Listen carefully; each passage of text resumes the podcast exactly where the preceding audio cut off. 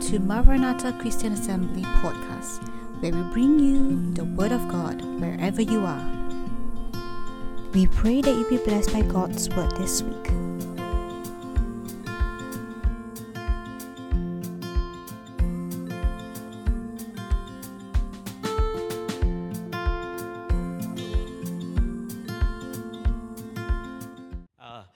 A survey was asked about Americans if you were to be able to ask God one question, uh, what would that be? What would that be? Right, so let me get try to see. Turn it on first. Okay, uh, what do you think that question will be? Uh? And uh, the number one question would be why is there so much pain and suffering in this world? Uh, we, we can see the examples of suffering in this world. We have the Ukraine war, and recently against the Hamas Israel war. Uh, over the last year, uh, we look into flooding in many Asian countries. People were displaced, millions of people are suffering. Uh, and uh, crime, right? Human trafficking. At a personal level, you may ask, why, why do I have such a terrible boss? Or maybe you can say, ask, why do I need to suffer such a crippling disease? And just this week, we saw in the newspaper Joseph Chin, uh, who is uh, the national director for YWAM in Singapore, uh, passed away in a tragic car accident, uh, leaving behind a wife and two daughters. So, why is there pain and suffering? The line of reasoning, you know, for those against God would be this, huh? and the idea is this: if God is all good, right, uh, He would destroy evil. If God is all powerful, He could destroy evil. And yet we see evil around. Evil is not destroyed, thus there is no God. Now, hold that thought for a moment because we will come back to this idea again at the end of the sermon. Uh, today we want to look into a character study. And the idea is this we want to learn from Joab's life insight for us today how can we navigate life challenges? Uh, you may ask who is joab? Joab is one of uh, in fact the key generals of david army. Uh, the book of second samuel is interesting. If you were to look into second samuel it has a lot of stories. We look, we look into the victories of david his coronation as king and then subsequently, of course, his sin with Bathsheba, his failure as a father, and then later on, his son Absalom uh, tried to usurp the throne. In fact, he did. And David, in his later age, has to flee again, right? He, he fled the kingdom. And uh, then we see how he gave instruction to his general, uh, Joab, to be kind to Absalom. And in chapter 18, 19, then we see how uh, Joab actually killed Absalom. And this was a story that comes about later on in chapter 19. Right? He says then in chapter 19 of 2 Samuel, verse 5 onward, then Joab went into the house of the king and said, Today you have humiliated all your men who just saved your life and the life of your daughters and sons and daughters, and the life of your wives and concubines. You love those who hate you, and you hate those who love you. You have made it clear today that the commanders and their men mean nothing to you. I see that you have been pleased as Absalom were alive today and all of us were dead. Now go out and encourage your men. I swear by the law that if you don't go out, not a man will be left with you by nightfall. This will be worse for you than all the calamities that have come on you from your youth till now. So the king got up and took his seat at the gateway. When the men were told that the king is sitting at the gateway, they all came before him. Meanwhile, the Israelites who have lost the battle, they all fled to their home. Right, another uh, chapter then, we look into the next chapter. This was David instruction to a messenger to Amasa. Who is Amasa? Amasa is the general of uh, uh, of Absalom, right? So have, Absalom has been killed, and now this is David's message to Amasa. He says, Are you not my own flesh and blood? May God deal with me, be it ever so severely, if you are not the commander of my army for life in place of Joab. And then later on, the next chapter was interesting because uh, David sent Amasa away, right? And then this is where Joab comes to him. It says, When they were at the great rock in Gibeon, Amasa came to meet them. Joab was wearing his military tunic, and strapped over it at his waist was a belt with a dagger in its sheath. As he stepped forward, it dropped out of his sheath. Joab says to Amasa, How are you, my brother?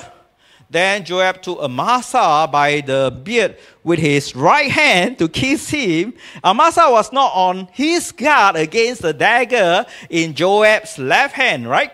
And then Joab plunged it into his belly, and his intestines spewed out onto the ground. Without being stabbed again, Amasa died.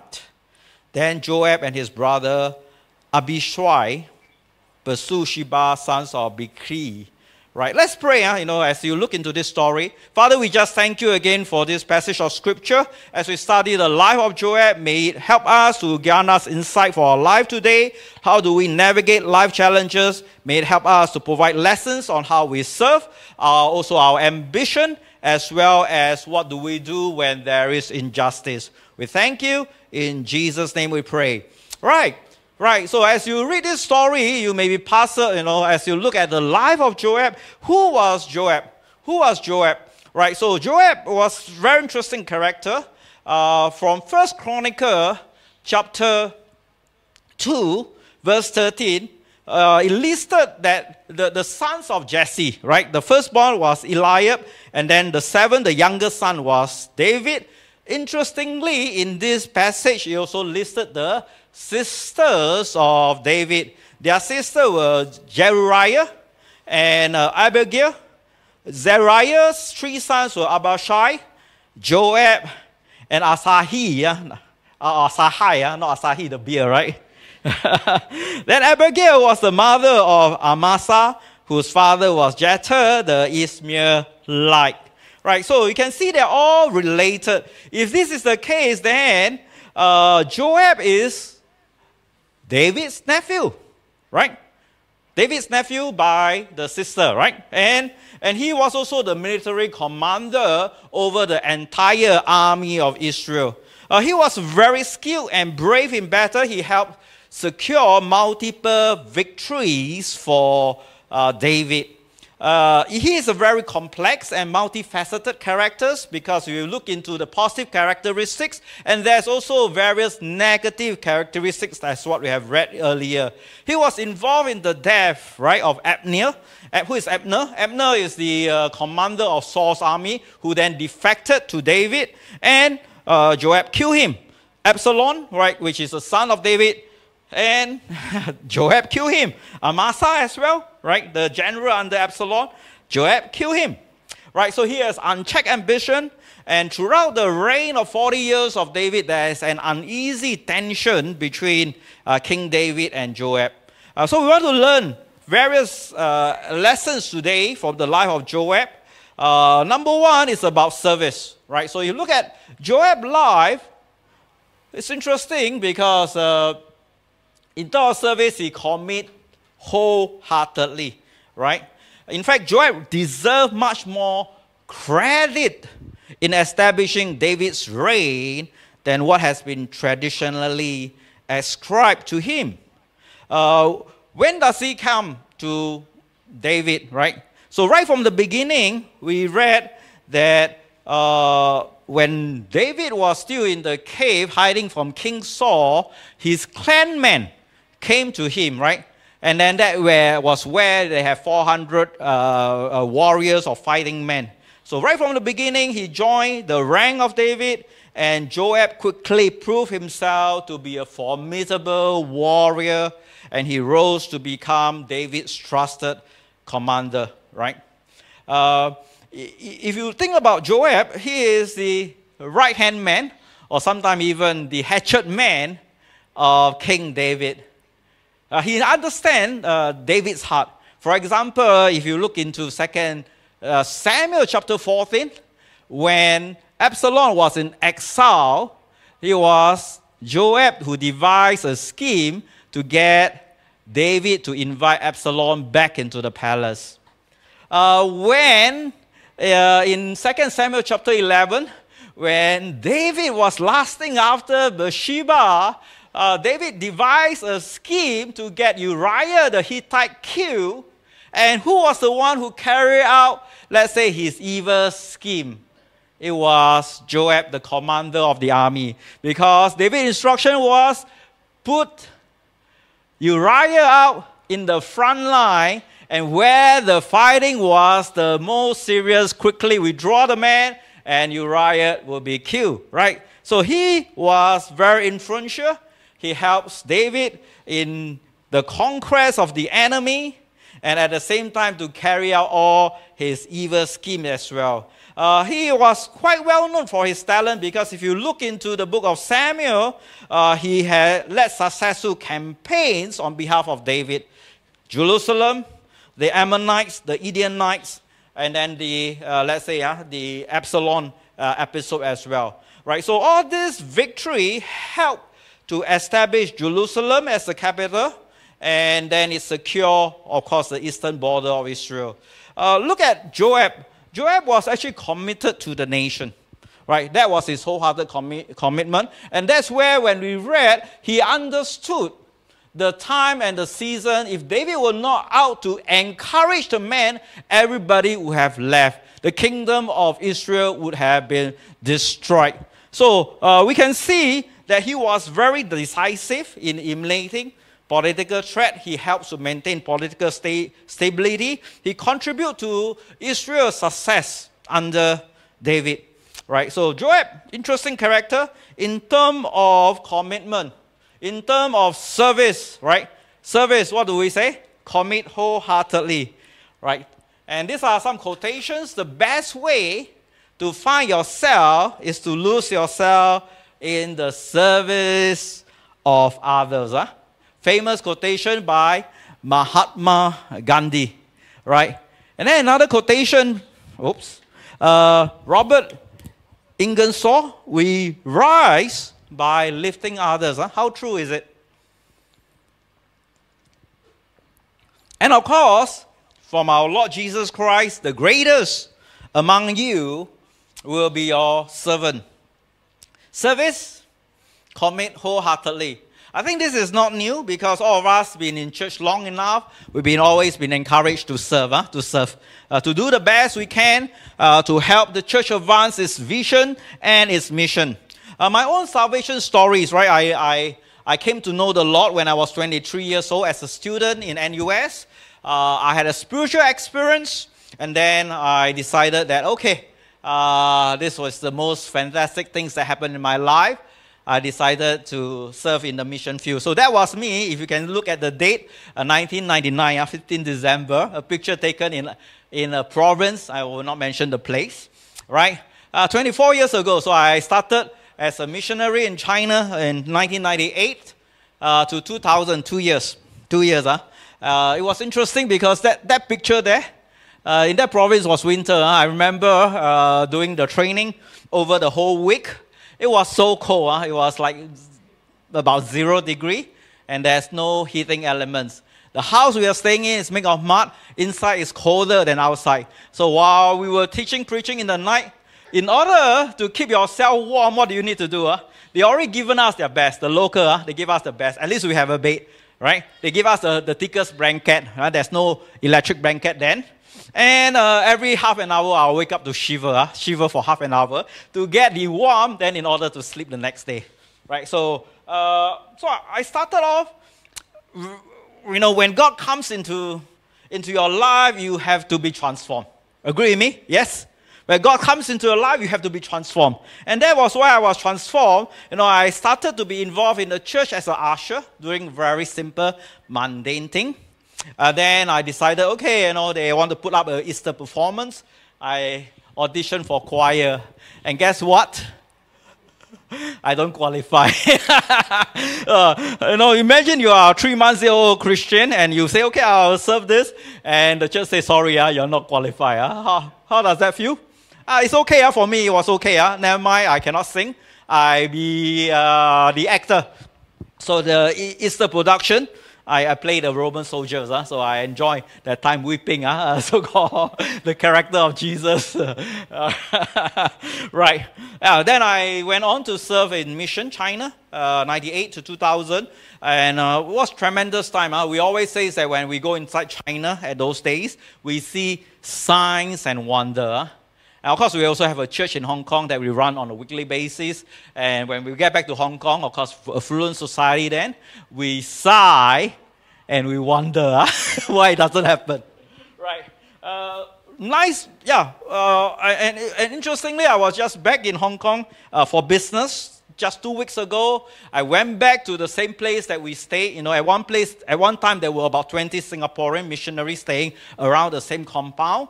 And uh, uh, brought back a lot of memories because these were exciting years. These were foundational years in which I built out, let's say, my Christian faith. I see, let's say, the sacrifices of the Chinese believer. On the other second picture, you can see uh, there's a guy over there. It's a little bit small. Oh, I hope you can see it, right? Uh, his name is Brother Ho Seng, Singaporean as well. He's been in China, Hong Kong for 30 years. Uh, this year he's 60. And uh, of course, when I met up with him, uh, he's now sleeping, uh, staying in the same room that I used to stay. We've been renting the same place uh, for the last 20 over years. Uh, serve wholeheartedly in China.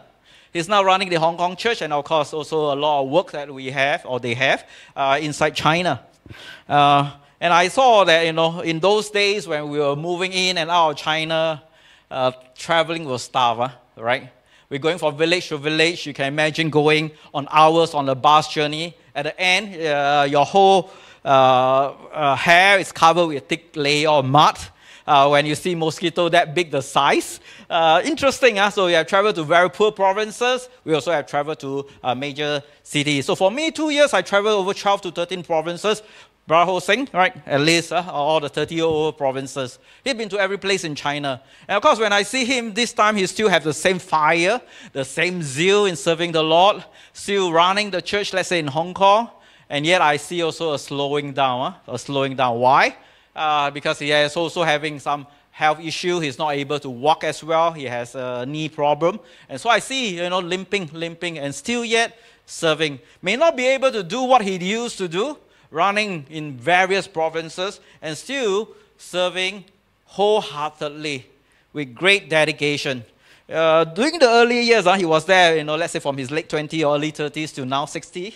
Uh, there were so many uh, people who wanted him to get married. By the way, he's single, right? So, you know, we have uh, workers in China uh, proposing marriage, and he turned it all down. So, for him, he felt that this was God's calling. You know, I'm not saying that all of us should be single. In fact, all of us should be married. That's our stand. And uh, because of his wholehearted dedication, right, then he gave up this part of his life in order to serve God wholeheartedly. So, uh, service Service, commit wholeheartedly. Uh, whatever there is something that we want to do or to serve somebody, to lift somebody up, you know, uh, do it the best to our ability. Uh, what could be another lesson when we look into the life of Joab? And this is whereby we want to talk about ambition.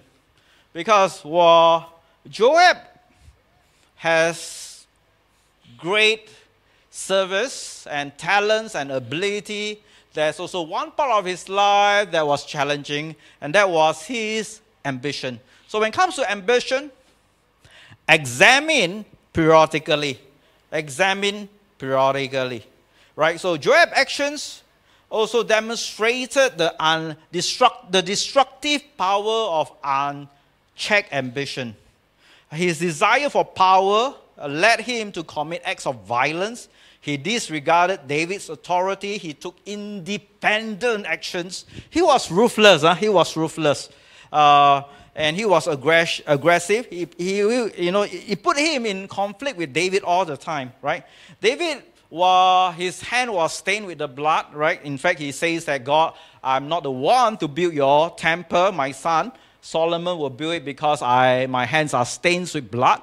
Uh, who was also the one who helped him carry out all this conquest? Uh, it was also Joab, right? So Joab, Joab himself, uh, uh, uh actions, his misuse of authority is also a, a cautiously tear, tear, for, tear for us to talk about what happens when there's unbridled ambition, right? So when I talk about unchecked ambition, uh, he was ruthless. Huh? Uh, he killed people against the wishes of David. So who did he kill apart from, let's say, Uriah? We also mentioned uh, uh, he killed, uh, for example, Abner. Abner. So Abner uh, was killed. So what happened was that Abner, uh, after the defeat of Saul, Abner was Saul's general. He defected to David, and David wanted to keep him. And as well, uh, Abner killed him. Right? So you can read that in 2 Samuel chapter 3. Uh, we learn also about Absalom, which is the son of David. David says, Please be kind to this young man. Don't lay a finger on him, you know, let him survive or let, uh, uh, spare his life. And yet, uh, Joab see this as a political threat, kill him with three javelin. And then uh, Amasa, Amasa right, we read just now, the former commander of Absalom forces, whom David intended to make commander of the army in place of Joab. So what did Joab do? Kill him as well. Kill him as well. Interestingly, if you think about Absalom and Amasa, they are Joab's cousins. Huh? How many of us have been killed by Noah? We have not. Huh? Or how many of us have killed a relative? Noah? Right. So you can imagine you killing your own relative. They are cousins. Uh, they are all related by blood right? So uh, what I'm saying is that yes, in our work, in our life, we need to have ambition because ambition is ultimately right. Uh, the path to progress, right? It's a path to progress. Without ambition, there's no motivation, there's no push of boundaries, there's no innovations, right? Uh, and yet we understand the purpose of life is not to be happy, right? So this quotation by Ralph Waldo Emerson, uh, it is to be useful, it is to be honorable, to be compassionate, uh, to have it make some difference that you have lived and live well. Right, right. And of course, we know from the book of Proverbs commit your work to the Lord, your plan will be established. I'm not saying that we should not have ambition. In fact, it's good to have ambition, especially ambition for the Lord. Yet at the same time, whatever that we do, let's say in our workplaces, we have to check our ambition periodically because unbridled ambition can lead to our destruction. Right? Uh, what could be a model that we can live for ourselves? You know, for myself, you know, if you look into, let's say, personality or behavioral profile, uh, DISC, how, some, how many of us have heard of DISC? Right? So for me, I'm quite uh, direct, uh, I get things done. You know, I have a dominant traits in my characteristic. So yeah, I want to get things done. I want to achieve things. Uh, and, and maybe we can look into uh, certain ideas about life, right? Uh, so I've changed my job in and out for ministry seven times over 28 years. I reached a place whereby I felt stagnated, then it's time to move on to something, right? So I, I'm always looking for challenge. Uh, and, and this could be a model for us to think about today when we look into ambition and also uh, what can we do. Uh, firstly, we look into what can we do, our capabilities. What are we good at? What are my talents? What are my inclination? And then the other part is that what do I want to do? Right? So what can I do? Are my capabilities? What do I want to do? My passion. What energizes me? Uh, what are my interests? What are my desire? And then the last part is what should I do? Which is all of us have a moral compass. What are my values? What has God called me to do? Right? So if you think about this, if you look into capabilities and moral compass, right? Uh, what I can do, and what I should do, but this is not what I want to do. What do you call that part? What do you call that? What I, what I can do, have the ability to do it. What I should do, yeah, this is what I should do, right? My moral compass telling me what I should do, and I don't want to do it. Right, we call that obligations or duties, right? Right, so for example, uh, my son, uh, 16 years old this year, uh, still he's obligated, right? His obligation is to get up every day by himself, and he still can't do it. Huh?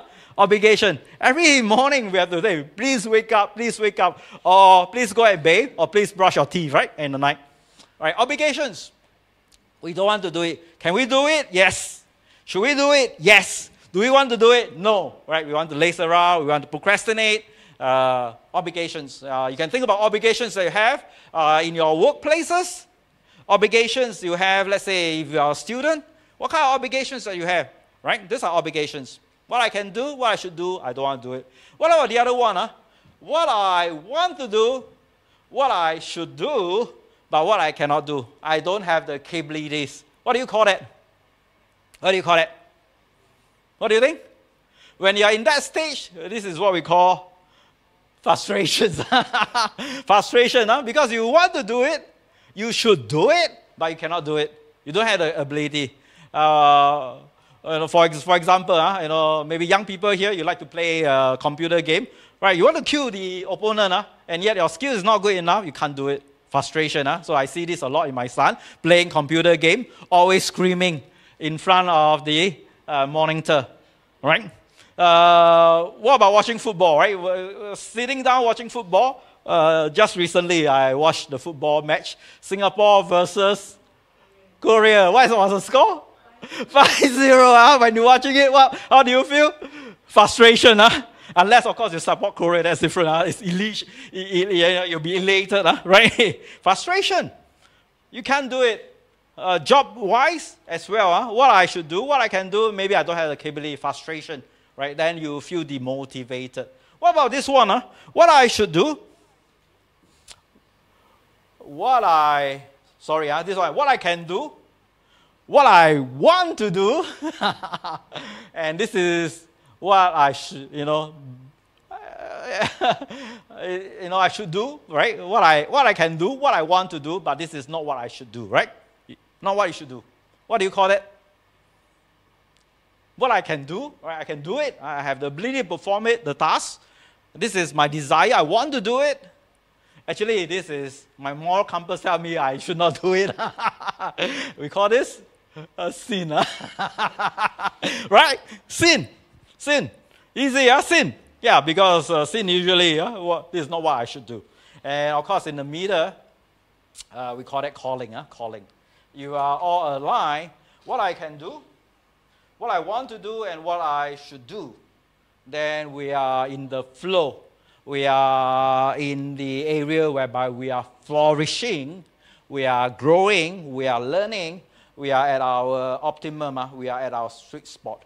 Right? So if you think about life, now I'm in my 50s, interesting reflection. Uh, when you are young, when, right, when you were young, in your teens, what is your predominant preoccupation? Which sector?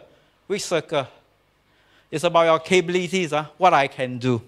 Like when I was young in junior college, uh, I went up mountain climbing, a solo trip, Mount Ophir and different place, camping inside, uh, very funny things, huh? you know, we do, that time even Pulau Tekong was open for camping. Uh, right, so just to try out my capabilities by going and uh, on my own solo trip in my teens, looking at my capabilities, what I can do. Uh, then when you are in your, let's say, 20s, 30s, uh, and even going uh, into your early 40s, what is your predom- predominant preoccupation? what I want to do, huh? What I want to do, right? What I want to do. My passion, my desire, uh, where I feel this is, let's say, uh, um, my ambition, right? Ah, what I want to do. And later on, when you reach your 50s, and some of us maybe also getting older than 50s, what is your predominant preoccupation?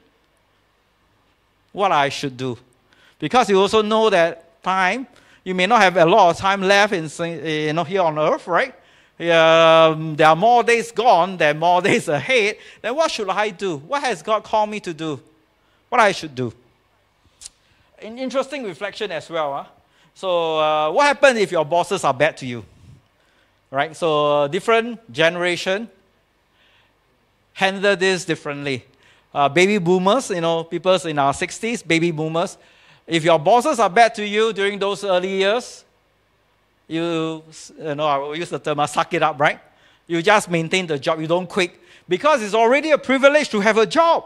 Whereas you compare to a lot of people, they have no job, whereby Singapore was just developing in their 70s, in the 60s. Well, it's a blessing to have a job. Even your bosses were bad to you, you stay on your job. What about the Gen X, huh, which is people like me, 40s, 50s, Gen X? Uh, when your bosses are bad to you, what do you do? What do you do?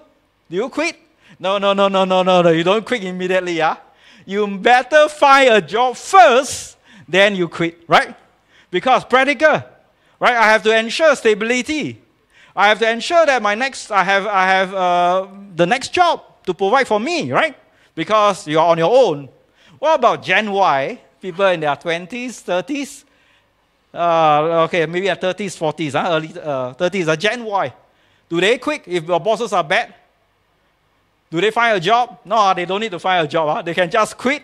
Why? Why do you think they can just quit? Because their Gen X father or uh, baby boomer father will provide for them. Right? Right? Um, how many of us who have uh, uh, older ones who have children at home? Ah, okay, I'm not happy with my boss. I just, I just resign. It's okay. Because why? My parents provide for me. What about the next generation, uh, the millennials, the Gen uh, Z or Gen Z? Yeah? Right? So it's in getting into the workforce now. Uh, the millennials. Bosses are bad. Oh, sorry, yeah. If you're handling the millennials, you cannot be bad to the Gen Z. Yeah? of course, uh, they, they have everything. Right? So what are they're looking for? They are not looking at substance, they are looking for purpose. Right? So whatever job, if you are leading organization, leading people, then you have to think, for younger people, how can I help him or her to understand the purpose of what he or she is doing every day? Right? So how do you lead people? With different generation, different methodology, different ways of looking at ambition. Huh? So, uh, so interesting diagram. So for us to think about what I can do, what I should do, what I want to do. Huh? Where are you right now? Which part of the Venn diagram do you fall under? Huh? Hopefully, it's all under the calling. Huh? So, this is just a simplified uh, diagram. There's another one that you can find from the internet, huh? which is Ikigai. So, you can Google for this, and this has another dimension because the diagram that was mentioned doesn't have that idea of are you paid for it? Huh? So you still need to survive in this world. So it's Ikigai, the Japanese ideas for the reason of being. Uh, in the middle is the ikigai, whereby we feel the most uh, satisfied and alive, right?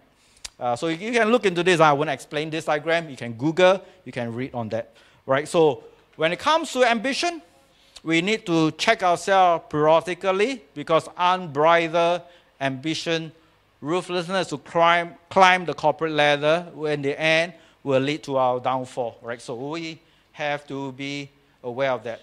And thirdly, what are we looking at? Huh? Injustice. Injustice, when it comes to injustice, we have to trust God patiently. Have you encountered injustice before? Maybe in a workplace or family? Or maybe a colleague who did nothing and yet get all the credits, uh, right? Uh, get promoted. Uh, so we look into the life of Joab Seemingly, you know, he escaped justice. Because for 40 years, despite all his wrongdoing, he, he, he murdered people, right? He was powerful and yet he continued on, uh, right? So we can see this un, uh, easy tension with David. Uh. So this is in the book of Second Samuel chapter 3 earlier. You see, uh, when David heard this uh, about the killing of Abner, he says, I and my kingdom are forever innocent before the Lord concerning the blood of Abner. May his blood fall on the head of Joab and of his own family. May Joab families never be with somebody who is running sore or leprosy, or who leans on a crutch, or who falls by the sword, or who lacks food. Wow, he's cursing Joab. Huh? You can see David cursing Joab. And, and then he said this, uh, and today Although I'm anointed the king, I'm weak, and this son of Zeruiah are too strong for me. Uh. May the Lord repay the evildoer according to his evil deed. So you can see that while David was the king, the one who held the political or military power was Joab. And you can see this uneasy tension that Joab simply get away with whatever he wants, wanted to do, right? Right? We know that Joab was over the entire Israel army. Uh, remember this? Justice delayed is not justice denied, right? We need to trust God's timing. We need to recognize that ultimately, uh, justice, God will, will, will met out his justice, right? Second Kings, we look about that.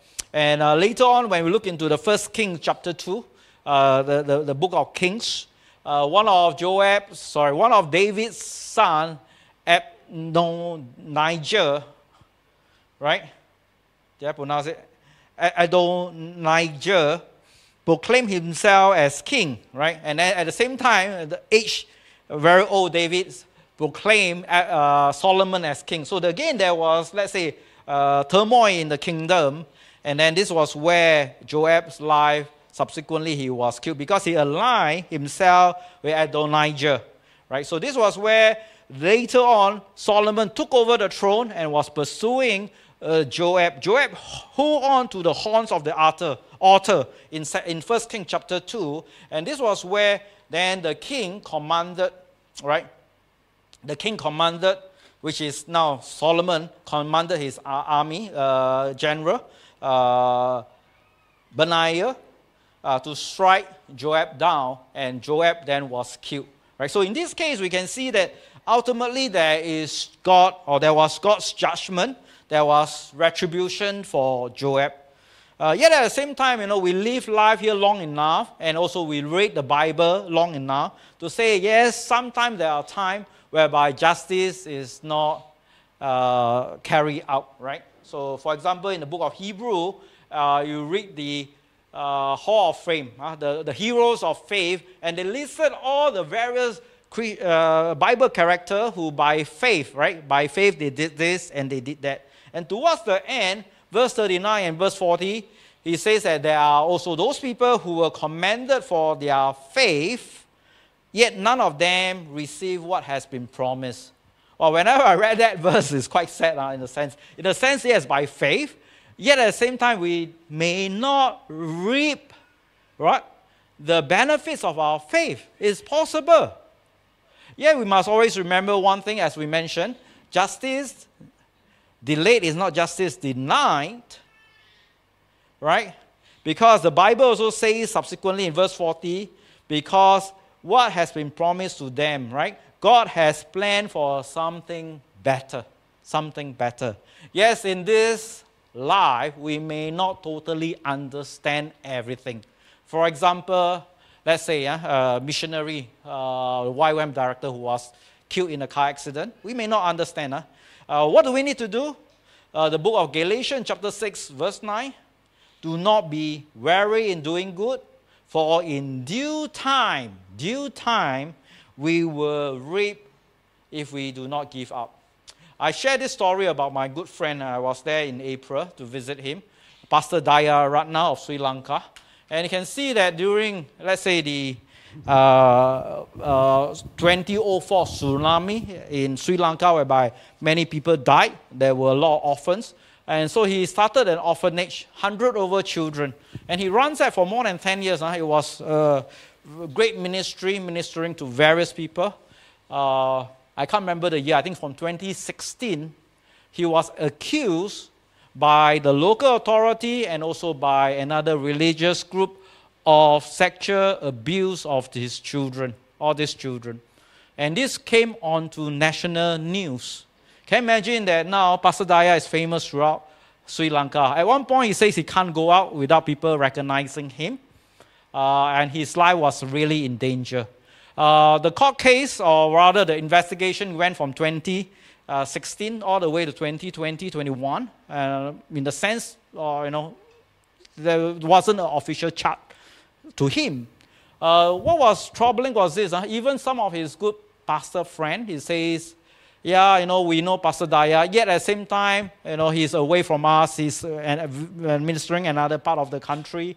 Uh, yeah, things can happen, we don't know, uh, right? We don't know. Even good friends doubt, let's say, his integrity, and ultimately, uh, after five, more than five, six years, uh, subsequently, all the accusation uh, did not hold water. Uh, the government did not put a single charge to his name. Uh, so he was he wasn't even acquitted. He wasn't even charged. Uh. So of course, the, devastating effect was that he during that whole period he has to close down. The children were all taken away. Uh, he no longer runs an orphanage. So sometimes you may wonder, uh, right? A man like that, situation like this, why did God allows it to happen? Always there is a higher purpose. There's higher purpose. There's different calling. There's different season in life. As we look into our life, right? So, what are the insights we can learn from the life of Joab today? When it comes to service, commit. What did I say? Commit wholeheartedly. Yeah? When it comes to our own ambition, what do we need to do? Check periodically. Yeah? We need to examine periodically. And when it comes to injustice, when we experience it, trust, trust patiently. Yeah? So let's come back to the sentence. Huh? If God is all good, he would destroy evil. If God is all powerful, he could destroy evil. But evil is not destroyed. And we need to add one additional word. And what could that word be? But evil is not destroyed. Ah, the word is yet. Huh? Yet. Therefore, God can and God will destroy evil one day. Let's pray. Father, we thank you again for today. We thank you for your congregation that has gathered here. We thank you for the word that has go, gone forth. Lord, as we examine our life, as we look into our church, as we look into what you have placed in our hearts, our passion, our desire, what you have called us to do, Lord, help us to draw close to you. Help us to rekindle our relationship with Jesus, the Lord of our life. Lord, we call you our Lord. If Lord, if you are Lord, Lord, then there will be no holding back in serving you. Lord, ignite the fire we have for you once again. Help us to serve you wholeheartedly. Lord, in life, we need to also check our ambition. Yes, sometimes there are areas whereby, Lord, we come into the picture, our desire, our want. And, and this may stray us at certain times. Lord, help us to move ourselves back into the straight and narrow path of following you, Lord. Help us to love you. Help us to rekindle our first love. Lord, today as we come before you, some of us may face injustice. Some of us may have issues that is unfair, Lord, let us trust you patiently. You are our Redeemer, you are our advocate. If God be for us, who can be against us? Lord, your word says we are the head and not the tail. Therefore, we trust in you to pave the way. We commit ourselves to you this morning. And today you are here, you feel that you know, God has spoken to you. You know, I'll not ask you to respond in any way. I'll just ask for you to, in your own way, talk to God. Talk to God. Communicate with Him. He desires you. He wants to draw you back to Himself. As you examine your own life and the stage of life you are at at this moment, yes, there are seasons whereby we are passionate we give all out. And yet there are seasons whereby then we can pour our life to others, we can help others. Lord, help us to know the seasons of life we are in at this moment. Help us to draw close to you.